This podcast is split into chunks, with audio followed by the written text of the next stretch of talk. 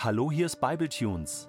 Die Bibel im Ohr mit Gedanken und Impulsen von Jens Kaldewey zum Buch der Offenbarung.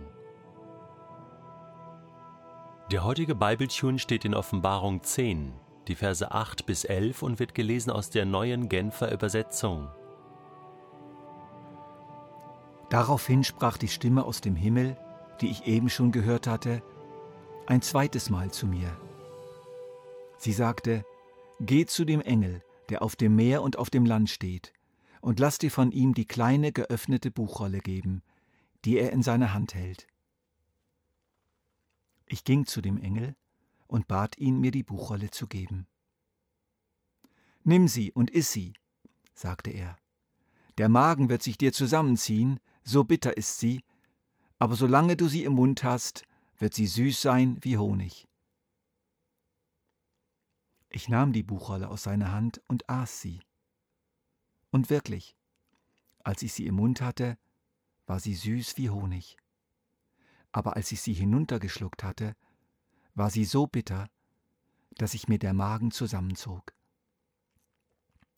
Danach wurde mir gesagt, du wirst noch mehr verkünden müssen, prophetische Worte über zahlreiche Völker, über Menschen verschiedenster Sprachen und Kulturen, und über viele Könige.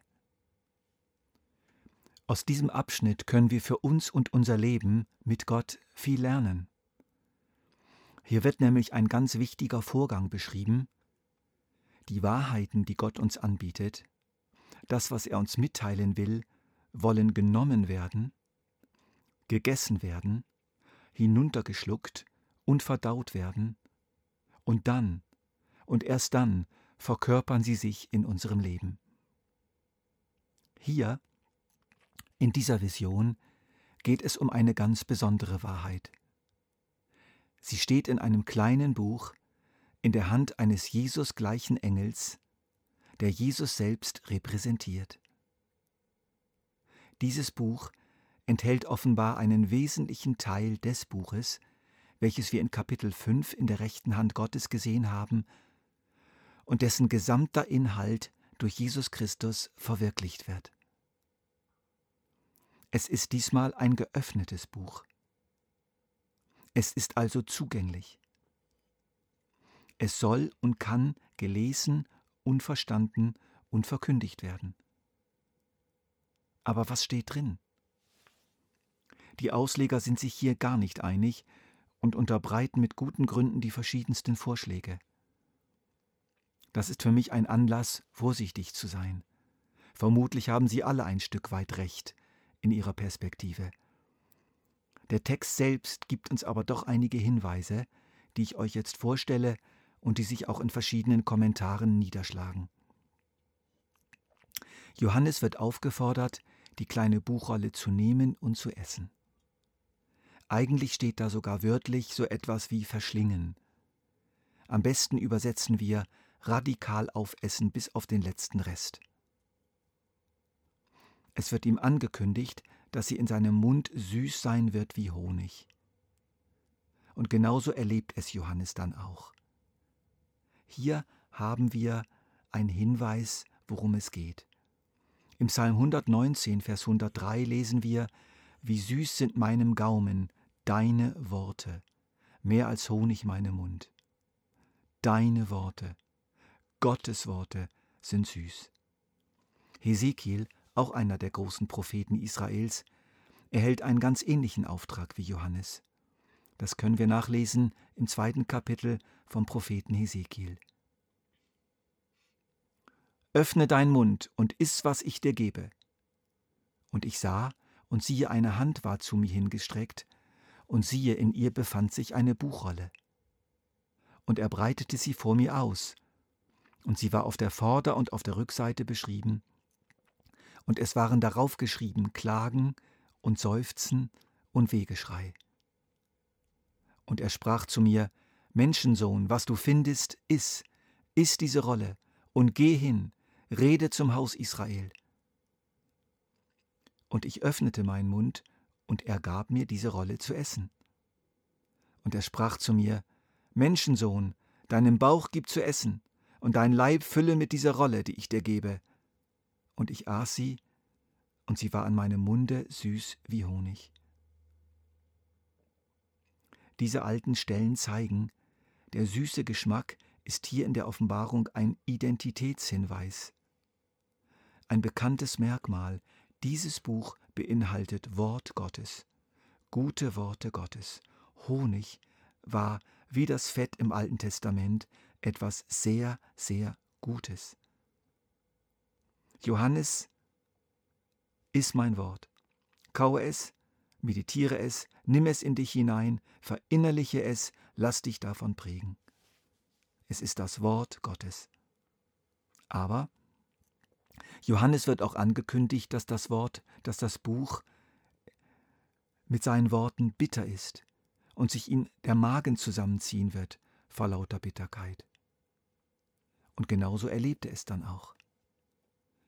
Was heißt das denn jetzt? Ist das nicht ein krasser Widerspruch? Kann etwas denn süß und bitter sein? Hier hilft uns wieder die Stelle aus Ezekiel. Hören wir nochmals diesen Ausschnitt. Und er breitete sie vor mir aus, und sie war auf der Vorder- und auf der Rückseite beschrieben, und es waren darauf geschrieben Klagen und Seufzen und Wegeschrei. Klagen und Seufzen und Wegeschrei. Es ist klar, dass sich einem dann der Magen zusammenzieht. Auch wenn etwas eindeutig Gottes Wort ist und süß ist und gut ist, in dem Sinne, dass Gottes Liebe dahinter steht, dass es zutiefst gut gemeint ist, kann es doch hart sein. Es kann bitteres Leiden ankündigen. Das ist offensichtlich hier der Fall. Was hier im Buch steht, ist Gottes gutes Wort, und es führt schlussendlich zum süßen Ziel. Aber es ist schwer zu verdauen. Es bringt zunächst Leid, Leid über die Welt, Leid über die Gemeinde. Schwere Zeiten werden kommen, die schwer zu verdauen sind. Aber sie sind richtig. Sie sind Teil von Gottes Plan. Jesus verwendet das Bild der Geburtswehen. Es tut enorm weh, aber es sind sinnvolle Schmerzen, zielführende Schmerzen. Hier im Text, Vers 11, lesen wir dann, Danach wurde mir gesagt, du wirst noch mehr verkünden müssen, prophetische Worte über zahlreiche Völker, über Menschen verschiedenster Sprachen und Kulturen und über viele Könige.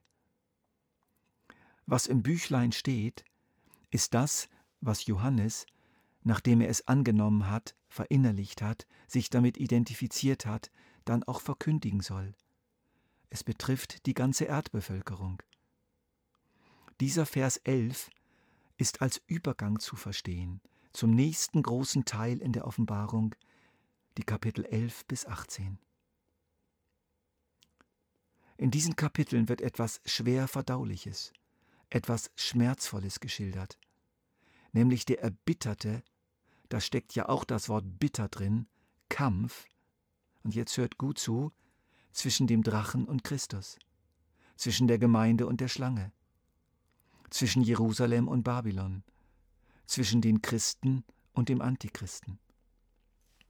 Die folgenden Kapitel, so werden wir es dann genau sehen, sind geprägt von einer fürchterlichen und leidvollen Auseinandersetzung, und diese für viele tödliche, verlust- und schmerzensreiche Auseinandersetzung gehört zu Gottes Plan. Wir müssen ihn akzeptieren, annehmen aus der Hand des Engels, auch wir. Hier können wir übrigens von unserem großen alten Bruder Hiob lernen.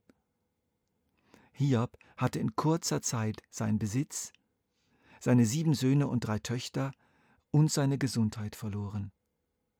Und dann auch noch die Gemeinschaft mit seiner Frau.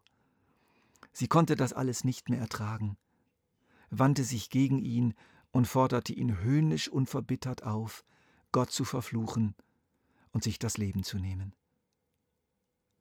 Aber Hiob antwortete, Du redest ohne Verstand, wie eine, die Gott nicht ernst nimmt. Wenn Gott uns Gutes schickt, nehmen wir es gerne an. Warum sollen wir dann nicht auch das Böse aus seiner Hand annehmen? Trotz aller Schmerzen versündigte Hiob sich nicht. Er sagte kein Wort gegen Gott. Lasst uns dieses Wort Hiobs aufbewahren. wir könnten es vielleicht bald brauchen. Viele von uns sind in der Phase, wo alles noch recht gut schmeckt. Unser Glaube ist wohlschmeckend. Aber die Phase kann schnell kommen, in der unser Glaube bitter wird. Nicht giftig, er bleibt heilsam, aber leidvoll.